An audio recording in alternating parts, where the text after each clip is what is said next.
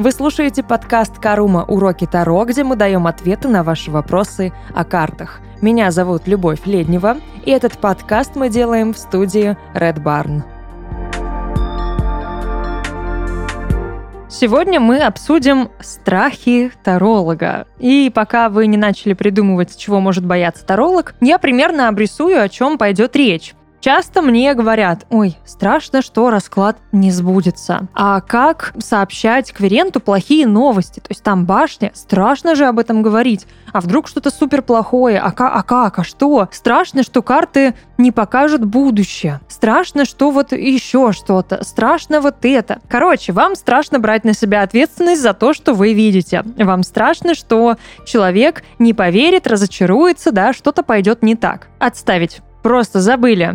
Обнулили все эти страхи, забыли, что они были у нас, и давайте теперь поговорим, что с этими страхами делать, чем мы их будем перекрывать. По сути, ответить на все эти страхи можно одной фразой: расклад – это не фатум. Мы не подводим такую прям черту под своими словами и не говорим о том, что это сто процентов будет именно так и никак иначе. Все, типа аминь. Печать поставили, подписали, отправили в Министерство сбывающихся раскладов, и все, все случилось именно так, как вы и предсказали. Нет, мы допускаем возможность. Карты показывают нам вероятность некоторых событий, которые могут произойти, а могут и не произойти. Учитывая, что каждая карта у нас обозначает сразу несколько качеств, событий, возможностей, много значений в одной и той же карте, мы не можем наверняка, да, выделить что-то одно. К примеру, была ситуация не так давно у меня в раскладе, анализ мужчины идет, и выходит какая-то женщина в том, что он скрывает. По сути, да, я такая думаю, это, это конкретная женщина или нет, или это квирентка, или какая-то другая женщина. Короче, что-то непонятное. И я начинаю тянуть дополнительные карты для того, чтобы уточнить, для того, чтобы понять, что хотели сказать карты. И я не говорю квирентке о том, что ну тут сто процентов есть другая женщина. Все. Да, и для нее это как приговор. Она вся такая расстроенная, и я уже ее настроила, да, на плохие новости, и, по сути, вызвала у нее такую бурю негодования, разочарования, и стала причиной вот этого разочарования. Я, а не мужчина. Я не беру на себя эту ответственность. Зачем мне это делать? Я ей говорю: ну, надо быть осторожной и прощупать здесь почву. Возможно, есть какая-то еще женщина, да, то есть я бы на твоем месте поговорила с ним о каких-то там прошлых отношениях, может быть, есть какая-то история, о которой ты не знаешь, я не говорю о том, что тут сто процентов вот так. Нет, я даю направление для мысли, для действия, я просто даю совет, что окажется в итоге от меня не зависит, но я помогаю разобраться в каком-то сложном вопросе. В итоге, конечно, оказывается, что там есть другая женщина, но девушка, да, пришла к этому сама. Не я подвела черту, не я вынесла этот вердикт. Она сама это узнала. Поэтому, когда вам страшно сообщать плохие новости квиренту, вы не сообщаете плохие новости. Вы обрисовываете определенные риски. Вы обрисовываете неприятные возможности, которые могут человека ждать, и как к ним подготовиться. То же самое мы делаем со страхом «расклад не сбудется». Мы смотрим на итог, который нам приятен, и мы бы хотели, чтобы именно он сбылся, и мы, по сути, тянем шаги к тому, чтобы это произошло. Мы даем советы, но не от нас зависит, сбудется расклад или нет. Мы рисуем один из сценариев возможных. Мы его нарисовали, но прийти к нему или не прийти к нему – это уже ответственность человека, не наша.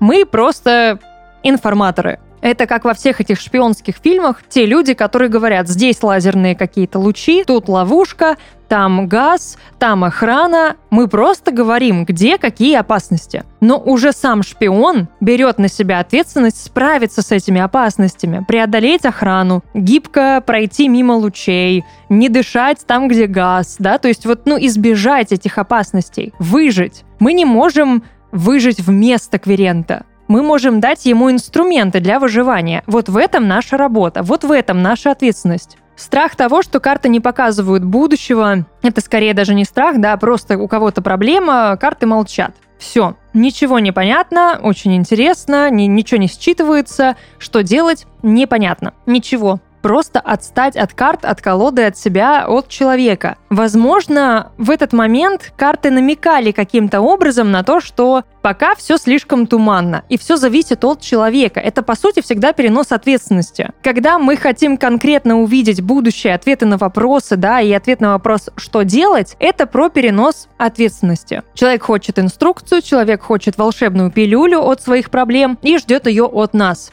Это так не работает. Вообще. Не обязательно карты должны показывать будущее, но мы можем зайти с другой стороны, да, а как выйти в какое-то благоприятное направление, вырулить на положительный результат и сценарий. Это карты покажут. Если не показывают конкретного будущего, значит, нужно для этого сначала сделать какой-то выбор. Ты не можешь увидеть будущее, стоя на перекрестке. Попробуйте в этот момент тогда сделать расклад на разветвление, да, если так и если так. Скорее всего, уже тут мы что-то конкретное более увидим. Если колода закрывается, опять же, зависит это в основном, наверное, от человека, от того, что очень многое тут лежит на нем. Не на колоде, не на нас. На самом человеке. Мы не можем сделать выбор за другого человека. Мы не можем выбрать за него, как жить, что жить, что говорить и что делать. Мы даем советы в направлении именно действий и мыслей. Да, то есть человек там смотрит, например, влево, а мы такие: поверни голову вправо. Но мы не говорим, куда именно смотреть, да, типа вон смотри, вон там летит птица, видишь, а смотри, у этой птицы нет. Мы направляем его голову вправо, увидит он сам эту птицу или нет, это уже не наша забота, вообще на нас никак не лежит эта ответственность. Тут уже внимательность человека. Заметит, не заметит, заметил, окей, тогда этот путь, не заметил, ну тогда мы поворачиваем сюда. Здесь все очень ситуативно, здесь все упирается в принятие или непринятие ответственности. Да, на нас лежит большая ответственность за то, что мы говорим человеку. И именно поэтому всегда нужно следить за своими словами. Мы можем навредить. Вот опять же, да, в ситуации с плохими новостями. Если мы конкретно прям сформулируем плохую новость и выдадим ее в готовом таком варианте человеку, типа, ну, тебя ждет тотальный капец, все. Башня. Конкретная башня, десятка мечей, о, покупай, да, надгробие выбирай. Ну нет, конечно, нельзя так делать. Это неэтично, это неправильно. Вот это как раз-таки привлечение негативного итога событий, потому что мы программируем... Вот тут реально работает программирование. Мы готовим человека к плохому. Где внимание, там и энергия. И именно к этому плохому результату он и движется. Он его притягивает своими мыслями, своим вниманием, своей энергией. Но это вот чисто классический пример этого мема, да? Не ходи, тебя там ждут неприятности. Ну как же, они же меня ждут? И вот неприятности ждут, да, и, и где их ждут, где о них думают, туда они идут. Это классика. Поэтому не нужно вот так вот в лоб сообщать о чем-то плохом, типа «все он изменяет». Сто процентов. Ну, да, скорее всего, есть определенный процент неверности. Не факт, что вот прям физически напрямую. Есть об этом мысли, но насколько все серьезно, сказать сложно.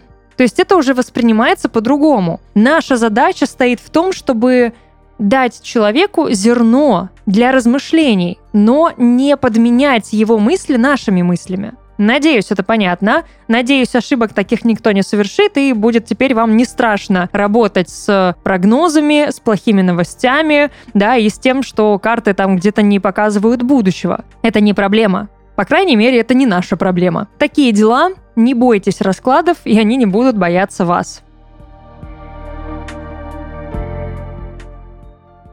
Это был подкаст «Карума. Уроки Таро», где мы давали ответы на ваши вопросы о картах. Меня зовут Любовь Леднева, и этот подкаст мы записали в студии Red Barn. Увидимся!